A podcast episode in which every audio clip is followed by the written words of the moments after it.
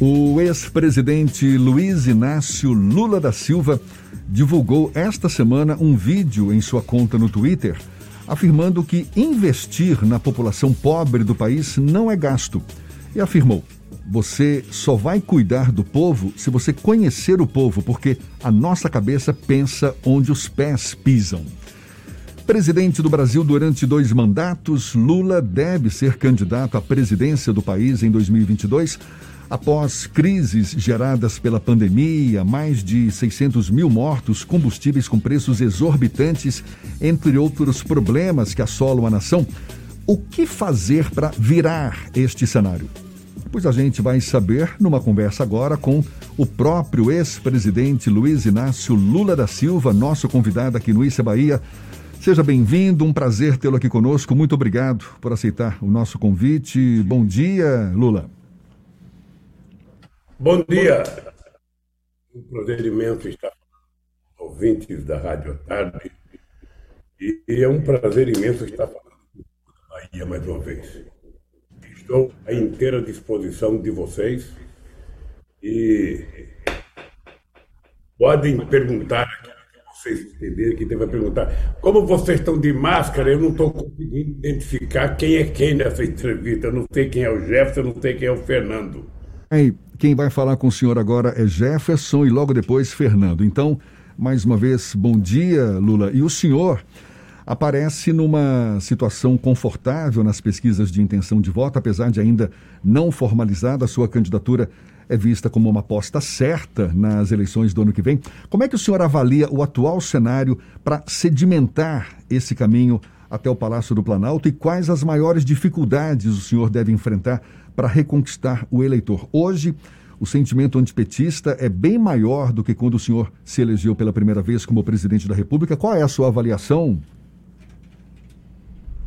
Olha, a primeira coisa que nós temos que levar em conta, é que não é o momento da gente priorizar as eleições de 2022 na medida em que as eleições serão apenas em outubro de 2022 e nós estamos em outubro de 2021, vivendo ainda os resultados e os resquícios de uma pandemia que ainda não acabou, uma pandemia que ceifou mais de 600 mil pessoas, uma pandemia que deixou pelo menos 12 mil crianças órfãs nesse país ah, e um momento em que a gente está passando muita fome no Brasil, muita fome mesmo, que o desemprego está muito grande e que as pessoas subempregadas vivendo de bico ultrapassam 33 milhões de pessoas.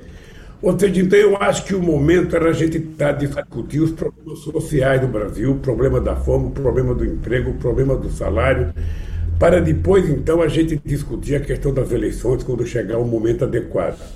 Eu tenho ponderado ao meu partido que ah, possivelmente somente para o começo do ano, fevereiro ou março, é que eu venha definir se sou candidato ou não, sabe? E aí sim você vai começar a estabelecer viagens pelo Brasil para discutir a campanha. Mas o senhor já se manifestou publicamente o desejo de participar dessa campanha, não é? Não, eu vou participar da campanha, acho que eu participarei da campanha em qualquer circunstância, como cabo eleitoral, como candidato, como eleitor. O que é importante é que nós temos uma coisa mais importante agora. Quer dizer, quando você vê no jornal que tem pelo menos 19 milhões de pessoas passando fome crônica, quando você vê na imprensa inteira que tem 116 milhões de pessoas com algum problema de insegurança alimentar, que não está ingerindo as calorias e as proteínas necessárias. Quando você vê na imprensa que você tem 14 milhões de desempregados e 34 milhões de pessoas que estão vivendo de bico nesse país, que estão com empregos, ou seja, informais, emprego que não tem garantia de previdência, que não tem décimo terceiro, que não tem direito às férias, que não tem direito a acidente de trabalho, ou seja, as pessoas estão voltando a um tempo de esquecimento pelo, pelo Estado brasileiro. Então, tudo isso faz com que a gente tenha que definir como prioridade as questões sociais, as questões do povo brasileiro, para depois, então, a gente pensar a campanha política. Na campanha política, nós estamos vendo uma situação delicada, porque o presidente atual não governa o país, o país está sendo governado pelo ministro da Economia, que às vezes parece um, um, uma coisa alucinante, ou seja, não tem um rumo, não tem uma decisão, não cumpre as metas que ele mesmo se estabeleceu. Uh, então, eu acho que o Brasil está precisando dar uma parada e uma consertada no país. Nós precisamos recuperar o país e reconstruir o país, porque nós provamos que esse país pode ser melhor. Sabe? É importante lembrar, a gente nunca pode esquecer que em 2008 esse país era a sexta economia do mundo. A gente nunca pode esquecer que nós fomos capazes de gerar 22 milhões de empregos formais com carteira profissional assinada. A gente nunca pode esquecer que a gente conseguiu 74% de aumento real no salário mínimo. A gente nunca pode esquecer que nós colocamos 74 milhões de pessoas no sistema bancário. Sabe, então é possível você fazer em outro país, Jefferson, é possível, Fernando, você fazer em outro país, e é esse país que tem que ser reconstruído, e é esse país que eu estou me propondo com outros milhões de brasileiros a ajudar a construir. O senhor segue em conversas com aliados, principalmente nos bastidores, e apesar de ser um crítico ferrenho ao governo de Jair Bolsonaro e à administração de Jair Bolsonaro, tem evitado em participar de atividades que fazem uma crítica mais direta, a exemplo das mobilizações organizadas inclusive pelo próprio PT nos meses de setembro e agora em outubro, não pelo PT, mas com a participação até tímida de representantes do Partido dos Trabalhadores. Por que essa estratégia de não incitar e não convidar as pessoas à mobilização nas ruas contra o presidente Jair Bolsonaro, apesar do tom crítico que o senhor adota? Olha, primeiro porque as pessoas estão convidando pelo PT, o PT, a CUT, o Movimento Popular, tem muita gente convidando o povo para a rua. O que de vez em quando as pessoas perguntam é por que, que eu não estou participando. Eu não estou participando por uma questão de responsabilidade e orientação dos meus companheiros, que eu confio e respeito, que são os médicos que trabalham comigo. Você pega o ex-ministro, sabe, da saúde, o Padilho, o ex-ministro Pato Costa, o ex-ministro Quioro, o ex-ministro Temporão, tem ponderado para mim não cometer nenhum gesto de responsabilidade de participar de qualquer aglomeração para não dar, inclusive, razão às loucuras que o atual presidente faz. Tá? No momento em que a gente achar oportuno eu participar de algum ato, não só vou participar, como eu, convoco, que eu vou convocar os atos, sabe? Não, não apenas contra o Bolsonaro, porque a minha vida inteira eu não gosto de fazer as coisas só contra, ou seja, eu gosto de fazer as coisas para fazer alguma coisa. Eu acho que nós estamos trabalhando um plano de reconstrução do Brasil. Nós precisamos apresentar para a sociedade brasileira, sabe, que tipo de política nós queremos fazer de desenvolvimento para que o Brasil possa retomar sabe, aquilo que ele já foi. Vocês acompanharam os governos nossos. Vocês acompanharam e acompanham os governos do PT na Bahia. Ou seja, é plenamente possível você fazer uma coisa mais saudável, mais civilizada. É plenamente possível você pensar nas pessoas mais humildes.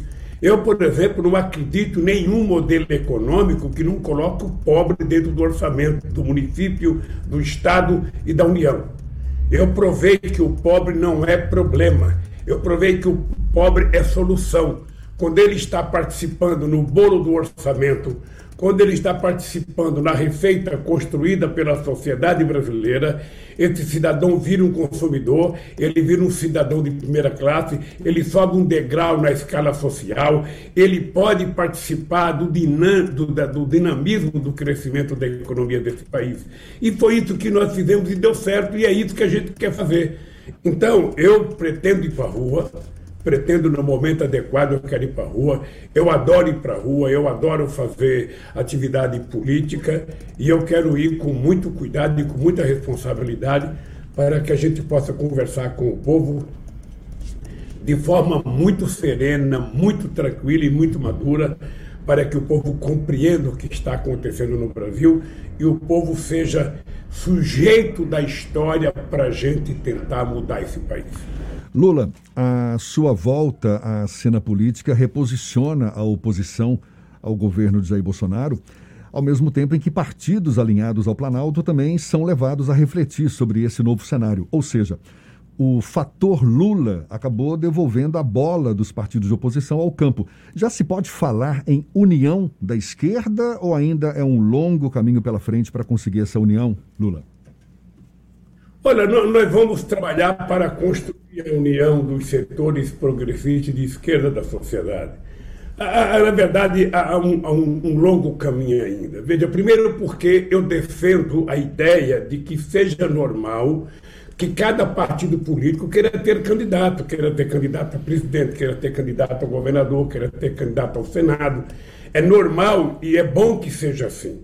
Eu sempre digo que quando eu disputei as primeiras eleições, eu disputei as primeiras eleições contra 12 candidatos, dentre eles Ulisses Guimarães, Leonel Brizola, Maluf, Afif Domingo, Aureliano Chaves, ou seja, o Collor. Era muita gente importante disputando.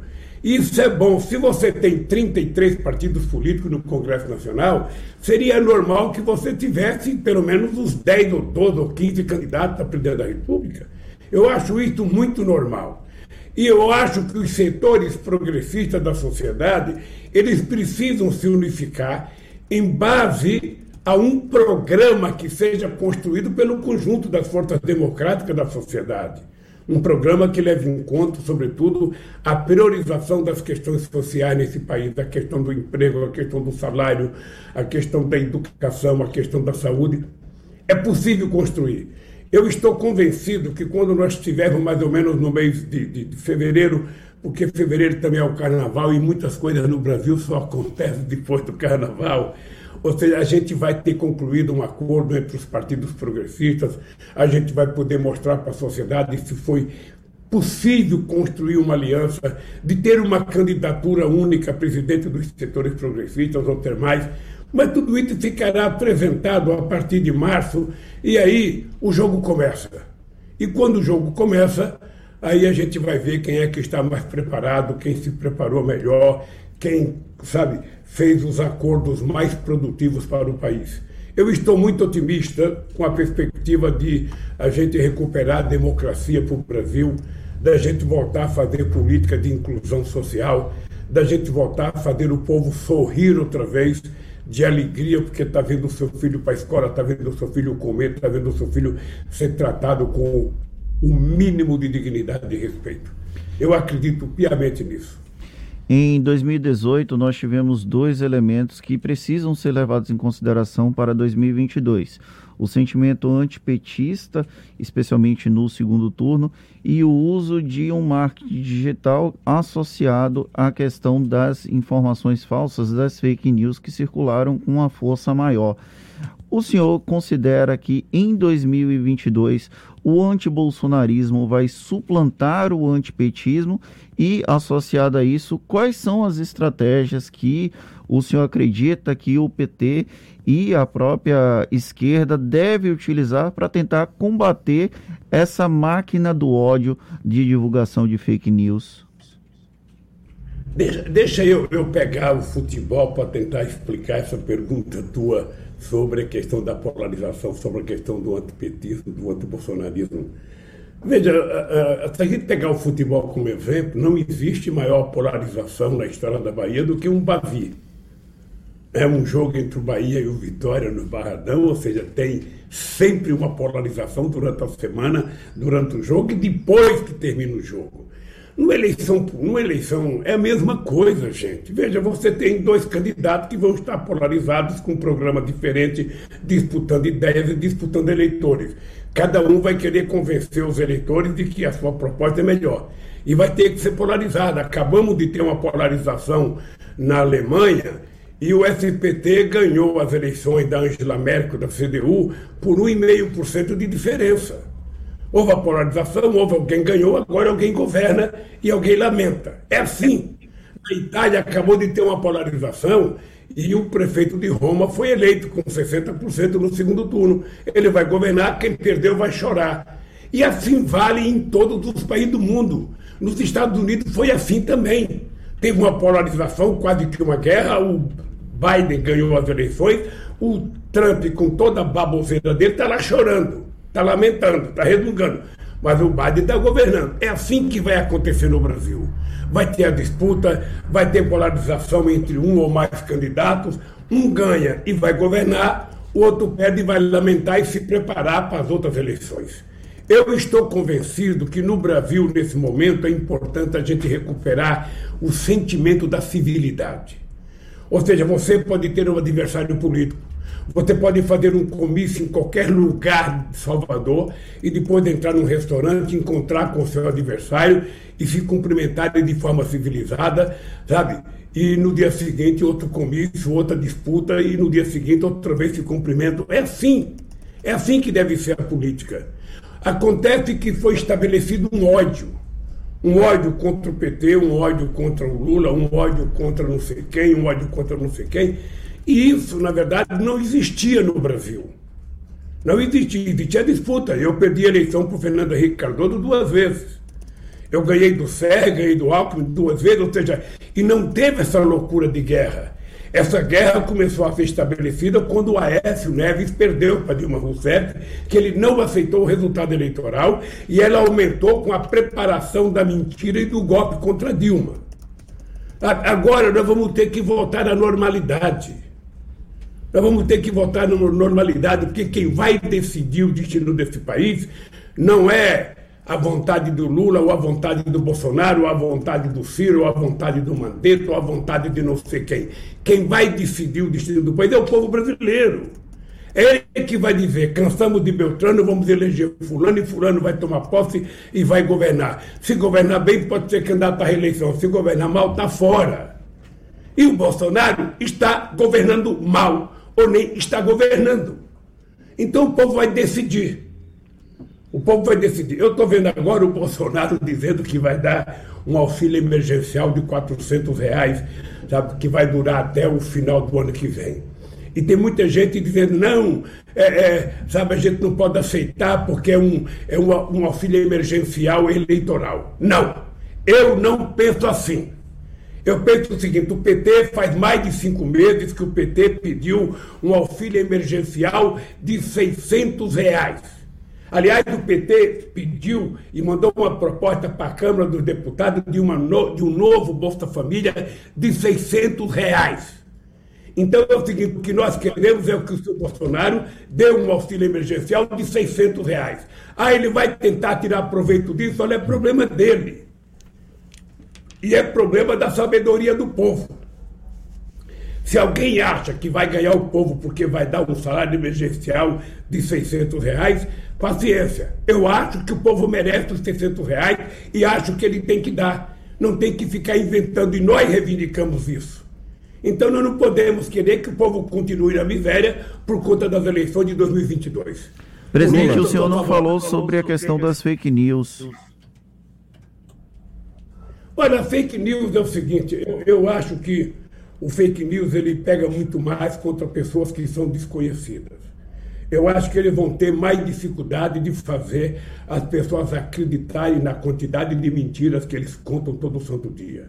Já é público e notório que o Bolsonaro mente pelo menos cinco vezes por dia. Isso já é público, isso já está registrado em toda a imprensa do mundo. O Bolsonaro mente cinco vezes por dia, mais do que o Trump, ou às vezes igualava o Trump quando mentia também. Pois bem, eu acho que quando você tem uma vida pública conhecida, sabe, você faz política há muito tempo, nem todas as mentiras que contam a teu respeito vai pegar. Sabe, nós não vamos fazer uma campanha mentirosa, nós não vamos fazer uma campanha com base no fake news, nós não vamos fazer uma campanha com base no ódio, nós vamos fazer uma campanha na perspectiva de fazer com que aumente o nível de consciência política da sociedade brasileira, que as pessoas compreendam corretamente o que está acontecendo no Brasil. E nós não vamos querer aceitar mentira. Nós não vamos querer aceitar mentira. Eu espero que a Justiça Eleitoral esteja preparada desta vez para evitar a indústria do fake news que foi criada nas eleições de 2018 e que foi criada durante todo esse período. Eu acho que a Suprema Corte está cuidando disso, eu acho que a Justiça Eleitoral está cuidando disso, eu acho que é preciso intimar as grandes empresas, sabe, que prestam serviços para que elas possam ter responsabilidade e não aceitarem a predominância da indústria do fake news, inclusive por alguém que queira contratar a indústria de fora do Brasil para mandar mensagem para o Brasil. Nós estamos de olho, eu acho que todos os partidos políticos têm que se preparar para que os partidos que não querem mentir para a sociedade enfrentem aqueles que vivem da mentira. Lula, nesse ano pré-eleitoral é natural que os partidos se articulem em busca de novos apoios, novas coligações, e a gente tem visto uma aproximação do presidente Jair Bolsonaro com progressistas, o PP, partido que é aliado do governo Rui Costa aqui na Bahia, principalmente na figura do vice-governador João Leão. Como é que vai ser resolvida essa questão caso Bolsonaro de fato se filie ao PP? O senhor acha que o partido vai ter que deixar o governo Rui Costa? Olha, eu, eu, sinceramente acho que o que está acontecendo hoje é a negação do próprio discurso do Bolsonaro em 2018. Vocês que são jornalistas acompanharam, acho que melhor do que eu, porque eu estava na Polícia Federal, quando o Bolsonaro acusava a velha política, que ele não ia ter emprego político, que ele não ia se subordinar a partido político, que ele não ia fazer negociação com deputados. Vocês estão lembrados disso? Tá? Ele era o velho falando mal da velha política e dizendo que quer construir a nova política. O que está acontecendo no Brasil hoje, meus amigos Jefferson e meus amigos, e meu amigo Fernando? O que está acontecendo no Brasil hoje? Veja, primeiro nós temos uma novidade no Brasil. Nós temos o orçamento secreto do relator. Nunca existiu na história do Brasil um orçamento do relator. Ou seja, um orçamento que envolve 20 bilhões de reais. Tem mais um orçamento secreto na mão do presidente do Senado, mais um na mão do presidente da Câmara. Ou seja, para fazer o quê? Para dar emendas para deputado na perspectiva de ganhar voto. Ou seja, essa é a nova política. Eles estão praticando a mais horrenda, velha política da história desse país, com a maior disfarçatez. É porque você não pode imaginar que você governa o Brasil, sabe? de 215 milhões de habitantes com 513 deputados sem conversar com os deputados. A, a verdade nua e crua, eh, companheiros, é que a, a gente que, que, que, é candidato, quando a gente é eleito, a gente gostaria de ter uma maioria só do seu partido para você poder governar. Mas a verdade é que você não tem. Você tem que compor com aqueles que foram eleitos.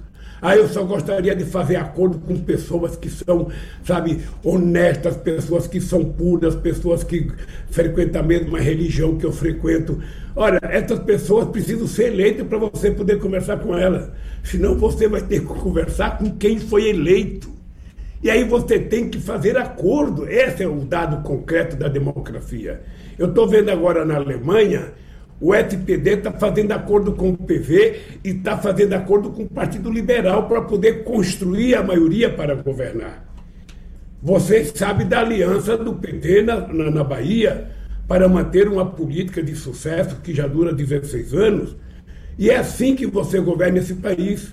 Você pode fazer acordos pontuais, você pode fazer acordos programáticos para você poder governar o país. E será assim Será assim, enquanto existir democracia, enquanto existir presidencialismo ou parlamentarismo, você terá que fazer acordos políticos para governar. Mas o senhor não entrou no.